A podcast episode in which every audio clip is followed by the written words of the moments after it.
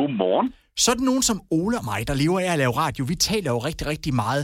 Men der er også rigtig nogen, mange, der taler rigtig meget, og som ikke er så gode til at lytte. Hvad gør man ved sådan nogen? Ja, hvis, øh, hvis man sidder derude og er sådan en, så er det altså en god idé lige at tage en pause og så høre godt efter nu. Øh, og det er ikke for at være sjov, jeg siger det.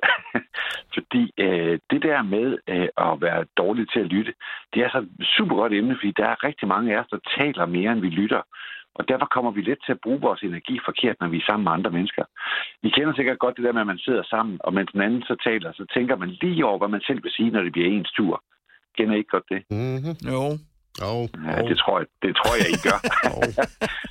og, og det betyder, at så bruger man kun ørerne sådan lidt på halv kraft, og det er en virkelig dårlig vane. Både fordi det er så lidt uartigt over for dem, der er ved at fortælle noget, men også fordi, at vi har jo mange flere følelser, end vi har ord. Altså signaler, som vi går glip af, hvis vi sidder og taler med nogen. Altså også selvom vi bruger ørerne. Og derfor der er nogen, der siger, at du skal høre efter. Øh, Og, og man skal faktisk mere end det. Man skal ikke bare høre efter. Man skal lytte. Og det har jeg et par, par gode råd til. Det første, man skal gøre, det er, at man skal tænke over, at man skal sænke tempoet, og så skal man lytte med hele kroppen og holde pauser. Det ved jeg, at det er der i hvert fald en af jer to, som har lidt svært ved i gang imellem. Nå, Og det er jo ikke for at hænge dig ud, Søren. Nej. Jo, Men gør den endelig gode det. energi, du...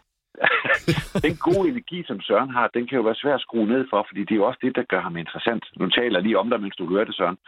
Øhm, fordi når man sænker tempoet og lytter med hele kroppen, øh, så, så sker der noget magisk, at man får mere ud af en samtale, øh, og man kan, når andre kan se og mærke, at man er interesseret, så bliver de også mere nærværende.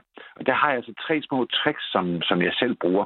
Det første, man skal gøre, det er, at man skal glemme alt om det, man selv vil sige lige om lidt, og så prøve at være mere opmærksom på ansigtsudtryk og kropssprog og tonefald hos den anden, fordi det er ofte meget vigtigere end de ord, der bliver brugt.